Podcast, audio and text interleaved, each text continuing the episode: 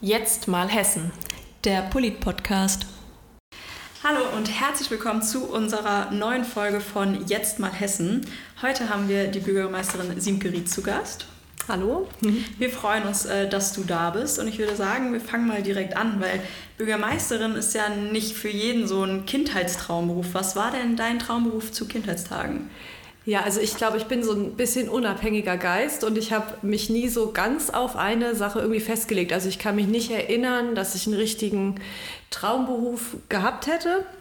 Also ich äh, fand immer handwerkliche Sachen super, so fallmechanische Sachen. Da wurde ich auch von meinen Großeltern irgendwie immer gefördert und auch von meinen Eltern.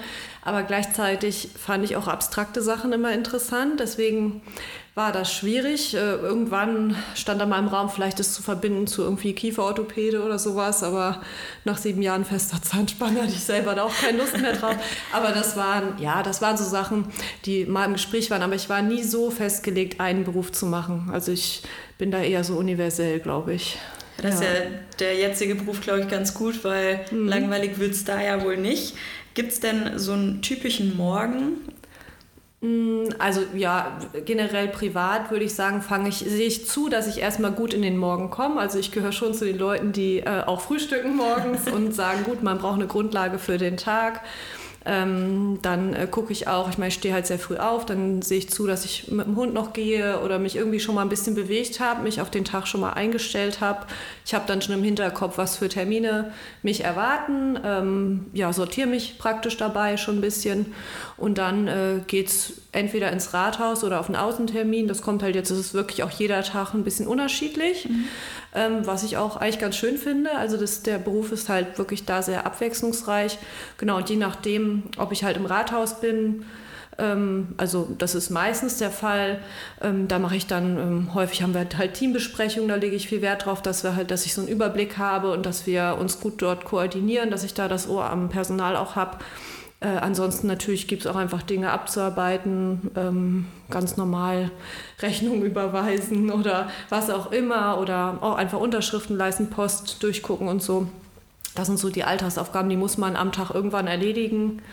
Ja, und ähm, ansonsten geht man dann eben auch in die Terminplanung oder ähm, man muss sich auch mal vertiefen in Themen ne? und sich ähm, mal über Dinge beugen und auch mhm. reflektieren. Und ich finde auch dafür muss äh, an einem Tag irgendwo Raum sein, dass man sich mal hinsetzt und sagt, so, ähm, ich reflektiere jetzt mal eine Viertelstunde, ähm, was steht an, muss ich meine Prioritäten nochmal irgendwie anders fixieren, gab es heute neue Erkenntnisse, die ich irgendwie nochmal in meine generelle Planung einfließen lassen ja. muss. Ich denke, das ist ganz wichtig, dass man diese Schwerpunktsetzung dann auch immer wieder ja, nochmal betrachtet. Also. Ja, ich glaube, sonst ähm, geht auch irgendwas unter oder so. Mhm. Und ich glaube, so wird man dann am Ende auch dem Beruf in dem Sinne mhm. dann auch wirklich gerecht. Ähm, wir hatten es ja eben schon, so Bürgermeisterin wird man ja nicht einfach so, weil man es gerne in der Schule werden will. Ähm, wie hat denn deine politische Karriere so angefangen? Also ähm, ich würde sagen, dass ich schon in der Schule ähm, gemerkt habe, dass ich sehr gerne und engagiert politisch diskutiere. Also das hat mich immer mitgerissen, wenn wir politische Diskussionen hatten ähm, und es auch so um, um die Entscheidung ging, was dient jetzt dem Gemeinwohl. So. Also da äh, konnte ich mich dann auch ganz schön, ja, sag mal so mit Energie dann reinsteigern. Das hat mhm. mir da schon immer Spaß gemacht und ähm, bin aber politisch, sag ich mal, organisiert erst seit dem Studium dann gewesen, also Anfang des Studiums in der Jungen Union. Das war sehr schön. Wir haben wirklich so out of the box auch irgendwie gedacht und man hat sich so vernetzt und es ging auch in der Jungen Union war es so, dass es, es ging ja nicht nur um kommunale Themen, ne? das war dann, ja. es ging auch um kommunale Themen, aber eben nicht nur, also man hat auch über bundespolitische Themen, ja. Europathemen, was auch immer, also man konnte, es war mehr so ein, auch einfach ein Austausch unter Gleichgesinnten mhm. und das hat mir auch wirklich viel Spaß gemacht und das hat sich dann später so weiterentwickelt, dann als wir auch äh, nochmal umgezogen sind. Ähm, habe ich mich dann dort in der Kommune dann engagiert und so. Das hat sich dann so langsam entwickelt. Ja. Warst du in der Schule auch Klassensprecherin, wenn du sagst, du warst gern, hast ja gern politisch diskutiert, aber hast du da auch hm, war ich mal klasse? Das kann sein, das weiß ich jetzt gar nicht mehr. Das war aber nicht irgendwie eine Dauerposition, wenn, also da kann ich mich nicht mehr so dran erinnern. Nee, aber ich habe mich äh, schon, also auch mit Lehrkräften gerne auseinandergesetzt. äh, das hat mir auch Spaß gemacht, ähm, besonders auch wenn die äh, untereinander sich dann äh, nicht mochten. Da hatte ich, ich hatte auch in Politik eine Abiturprüfung, eine mündliche und das war mhm. auch äh, in dem Zusammenhang ganz interessant, weil da zwei Lehrkräfte aus unterschiedlichen politischen Richtungen mich geprüft haben und ja. das war also, aber das war irgendwie ja war schön, ist auch gut ausgegangen, aber hat man schon gemerkt, es gab da so zwei Pole in dieser Prüfung. ja. Mhm. War auf jeden Fall dann politisch richtig, wenn beide Seiten so ein bisschen vertreten waren. Ne? Ja, das doch ausgewogen war das. Ja. ja. ja. Du hast ja schon erzählt, dass du mit der Jungen Union angefangen hast mhm. äh, und dann dadurch wahrscheinlich auch zur CDU gekommen bist. Ja. Mhm. Ähm, wie ist für dich damals die Entscheidung gefallen, Richtung Junge Union, CDU zu gehen? War das direkt klar oder hast du dich vorher wirklich damit ein bisschen mehr auseinandergesetzt? Also ich sag mal so, ich konnte mich schon immer, äh, schon auch in der Jugend, also bevor ich mich mhm. überhaupt da irgendwie organisiert habe, hm, konnte ich mich schon immer mit der CDU am besten identifizieren, würde ich sagen, weil ich denke, dass die CDU sich von anderen Parteien wirklich darin unterscheidet, dass sie ein sehr klares Wertefundament hat und ich bin halt ein Prinzipienmensch. Und ich finde halt, verlässlich kann man nur Politik machen und auch erklären und irgendwie auch äh, ein Modell den Bürgern anbieten, wo sie wissen einfach, in welche Richtung es geht, wenn man dieses Wertefundament auch formuliert. Ja. Und äh, das finde ich halt, das ist eben der Vorteil an der, an der CDU, ähm, dass man eigentlich die Grundhaltung kennt, dass sie auch transparent ist. Und das fand ich gut. Ich habe ja auch äh, Theologie studiert, also auf Lehramt, mhm. ähm, habe natürlich da auch so den, ähm, den Zug einfach zum C, aber das ist eben auch nur ein Teil. Also mhm. ich finde das eben, ähm, das äh, stört mich auch häufig in öffentlichen ähm, Debatten. Ähm, das habe ich auch in der Schule häufig äh, erlebt. In, ich hatte ja auch Religion, Ethik dann. Ähm, viele ethische Themen diskutiert und so die Aussage, das entscheidet jeder für sich selbst. Es gibt Sachen, die entscheidet jeder für sich selbst, mhm. aber sehr viele Entscheidungen haben auch Auswirkungen auf andere Menschen. Und ich finde, da muss einfach eine Linie rein und da muss man auch mal sagen, nee, äh, das, was du jetzt machst, das beeinflusst auch jemand anderen. Und das ja. hat mich immer gestört, wenn das dann zu individualistisch geworden ist, ähm, wenn es eben um ja, politische Richtungsentscheidungen geht. Ja, vielleicht kann man es daran deutlich machen, warum ich das auf jeden wichtig Fall. finde. Ja, ja. Nee, äh, das Macht auf jeden Fall alles Sinn und wir freuen uns auch, äh, dass du in der CDU für uns Bürgermeisterin bist. Und ähm, Bürgermeisterinnen sind ja nicht so viele. Dementsprechend ähm, siehst du eine Herausforderung von Frauen generell in der Politik? Ähm, nein, das würde ich eigentlich nicht sagen. Also ich würde nicht sagen, dass eine Frau jetzt da anders, anders herausgefordert ist als ein Mann. Also ähm, ich denke eher, dass es so die Vorstellung ist, ähm, dass sich irgendwie dieser Beruf, also ich glaube, das ist mehr so ein Imageproblem. Mhm. Das äh, ist vielleicht auch in der Gesellschaft noch nicht so eingeübt, dass Frauen Bürgermeister werden können. In meinem Fall war es jetzt so, vor mir war ja auch eine Bürgermeisterin in, in Homberg-Ohm. Also insofern, die Leute waren das irgendwie schon wohl, das war jetzt nicht so undenkbar oder keine Ahnung. Also es ist ja, glaube ich, heute sowieso generell nicht mehr undenkbar oder nicht vorstellbar, aber es ist vielleicht schon was, was man einfach nicht so oft sieht. Ne? Ja. Also wenn man äh, die Zeitung liest oder überhaupt die Berichterstattung, die Medien sich anguckt, sind halt einfach da mehr Männer im, im Spiel. Und auch wenn ich auf Versammlungen oder Fortbildungen bin, ist es oft so, dass da, weiß ich nicht, 40 Männer sitzen und mhm. ich ne? oder vielleicht noch eine andere Frau. Das ist halt so. Aber ich würde sagen, dass es vom Prinzip äh, eigentlich keine Rolle spielt.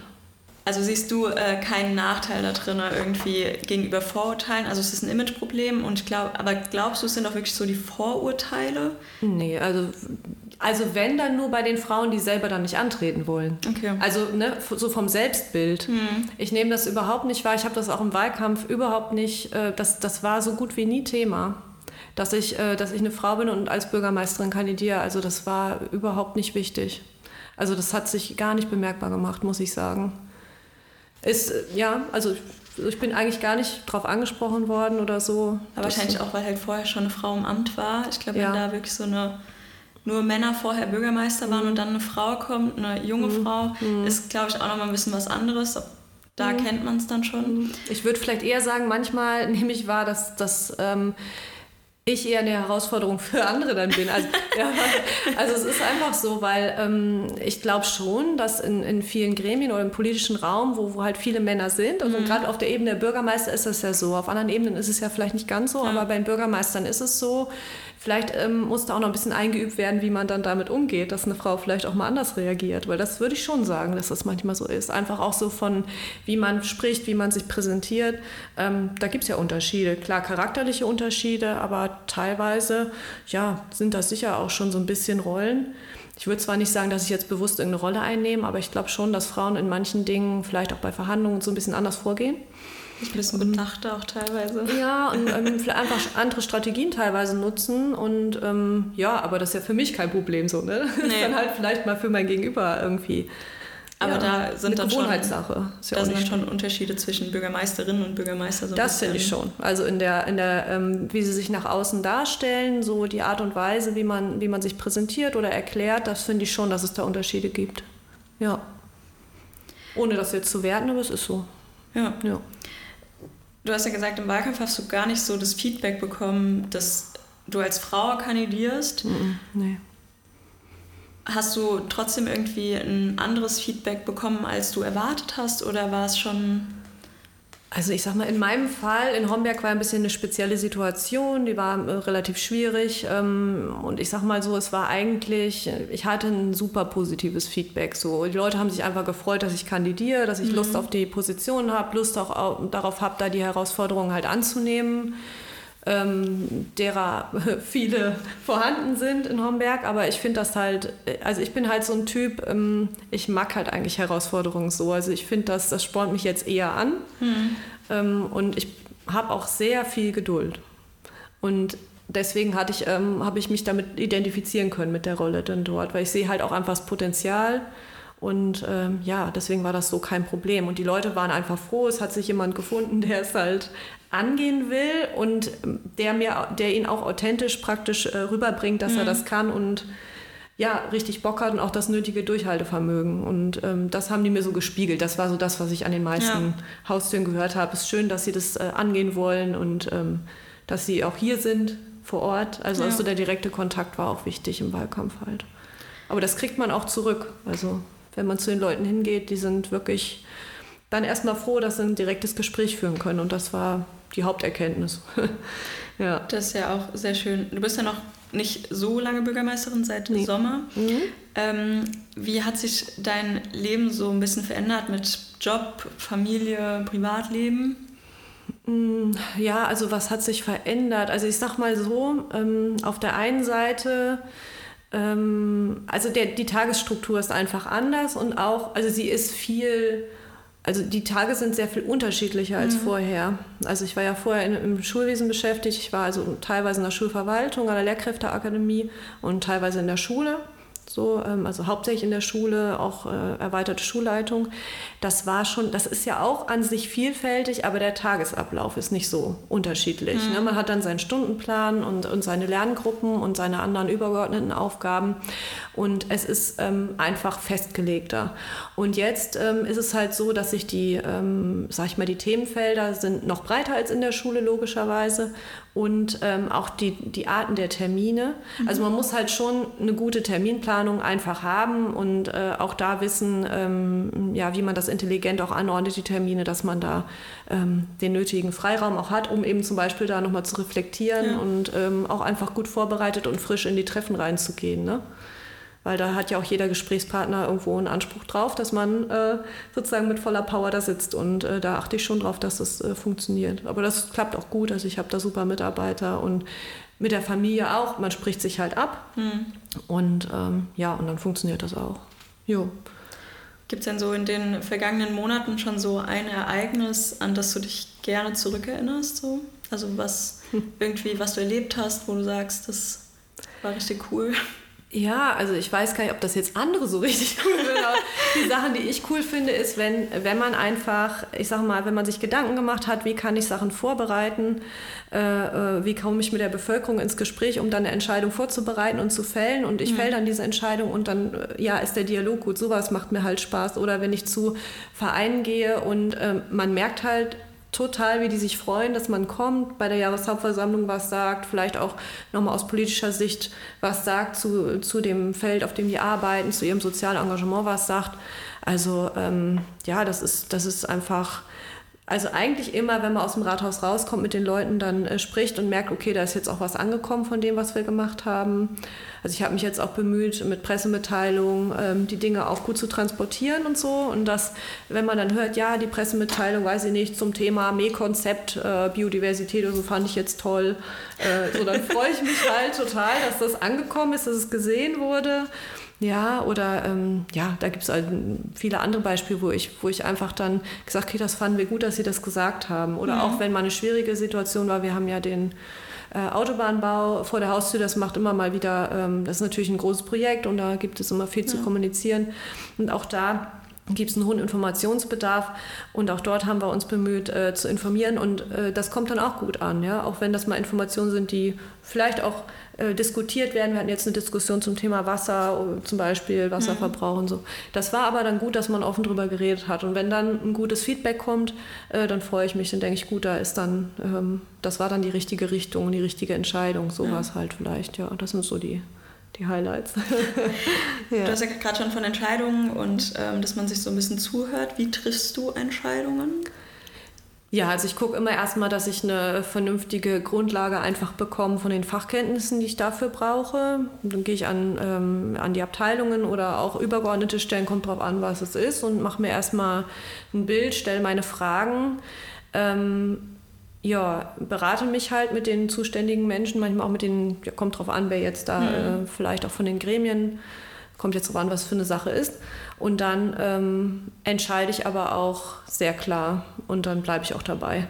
Weil äh, es gibt ja auch Entscheidungen, die nicht populär sind, äh, das ist klar. Mhm. Also wir haben jetzt ja die Energiekrise und äh, wir mussten halt auch entscheiden, wo sparen wir. Ne? Und wir haben das dann äh, auch in so einem gemeinschaftlichen Prozess mit den Ortsvorstehern, zum Beispiel beim Thema Dorfgemeinschaftshäuser, das war jetzt so ein mhm. Prozess, der gut gelaufen ist, wie ich finde, und wo ein gutes Feedback kommt. Ich gesagt, wir können nicht alle aufmachen, äh, wir müssen uns ein bisschen beschränken auf einige Häuser und haben das dann äh, kommuniziert kommuniziert.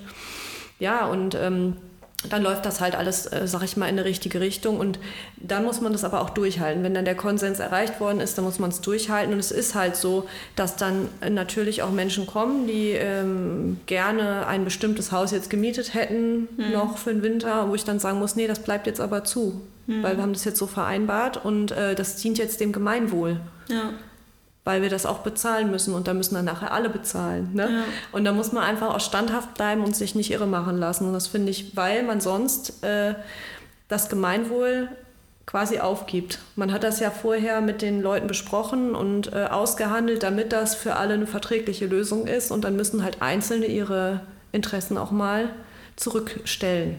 Und ähm, das finde ich ganz wichtig im Amt als Bürgermeister, dass man da standhaft ist. Gibt es denn so drei Themen, die dir in deiner Politik am wichtigsten sind?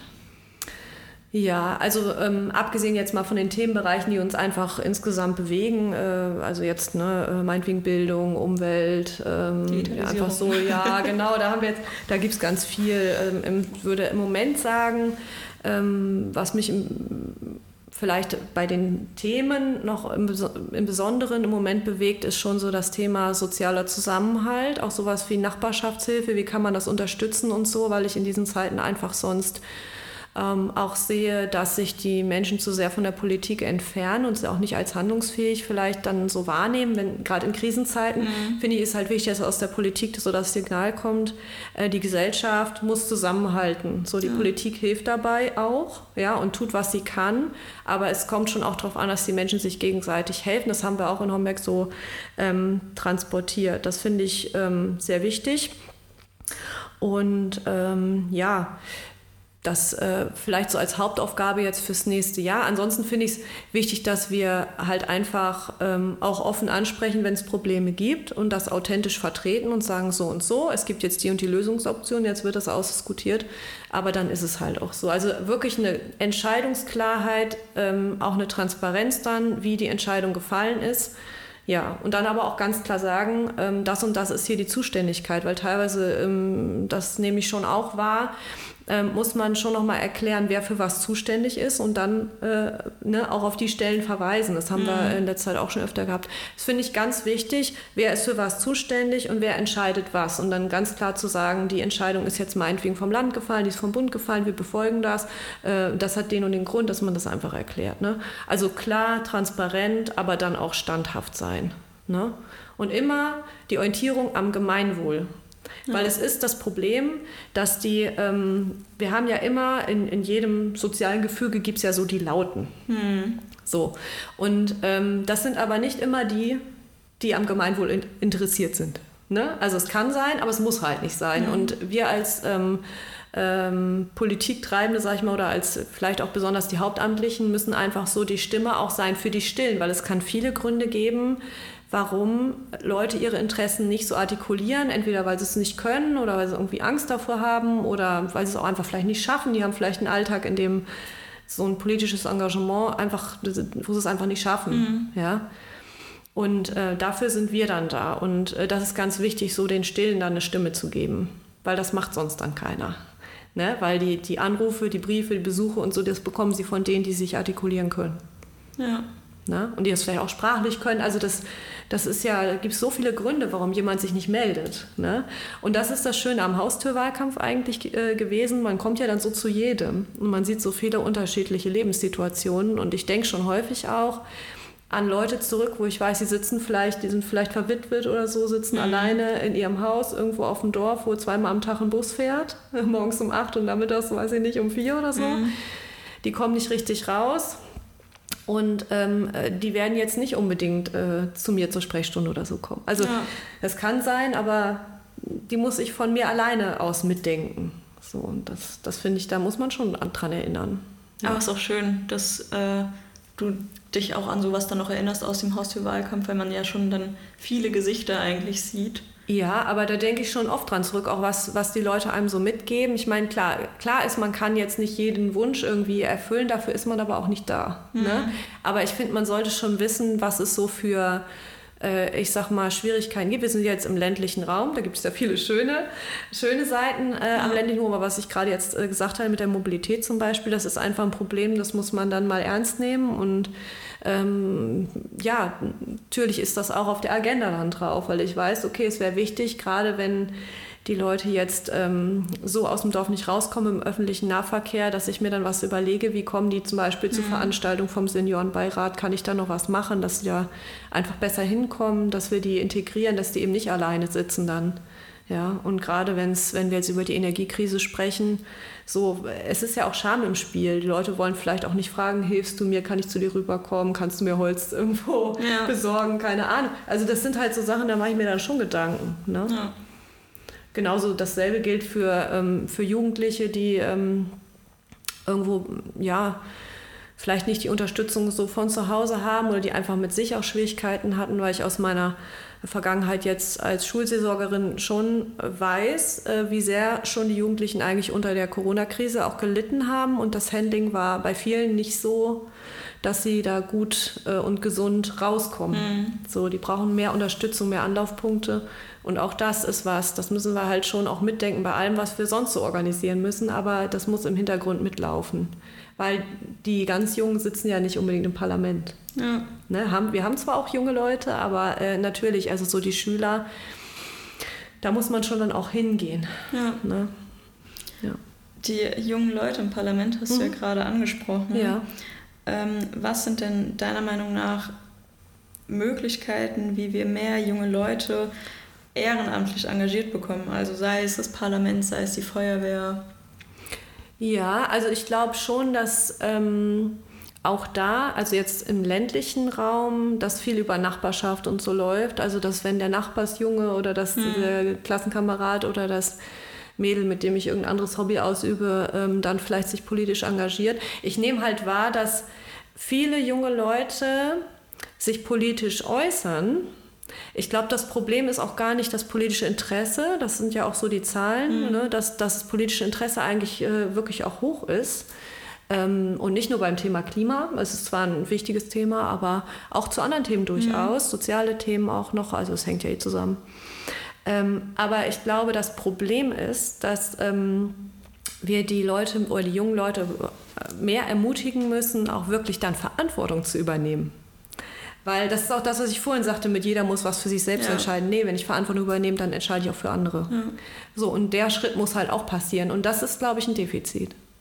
Also da müssten wir, denke ich, äh, junge Leute gerade oder auch Kinder dann ne, mhm. bestärken zu sagen, nee, also wie das Thema Klassensprecher, ja. du übernimmst da mal die Funktion und ne, ähm, probierst doch mal, du, du sprichst dann mal für andere und dass es auch total erfüllend sein kann und Spaß machen kann, ähm, Interessen für andere zu transportieren, die es vielleicht nicht so können. Mhm. Ähm, und die vielleicht dann an dem Beispiel sich dann auch wieder orientieren und das dann auch lernen, weil das hat ja was mit Persönlichkeitsbildung zu tun.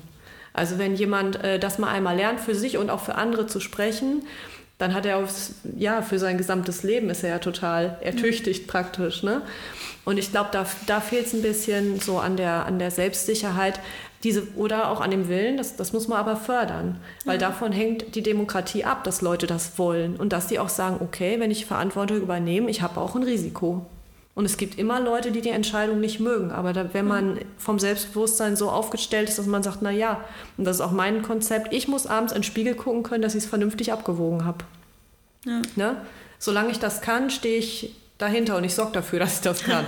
und das, das muss man aber, denke ich, auch einüben. Ne? Ja. Demokratie lernen, das ist ja auch ein großes Thema in Schulen, aber dieser Punkt Verantwortungsübernahme und wirklich die Konsequenzen, ich glaube, das also das Diskutieren wird immer groß geschrieben, aber die Diskussion ist ja nur die Vorbereitung der Entscheidung. Mhm. Ne? Und einer muss dann mal am Ende sagen, so, ich, ich stimme jetzt öffentlich dafür oder dafür und da ist es ein bisschen dünn. Ich glaube, da müssen wir die Leute mehr ermutigen irgendwie. Ja.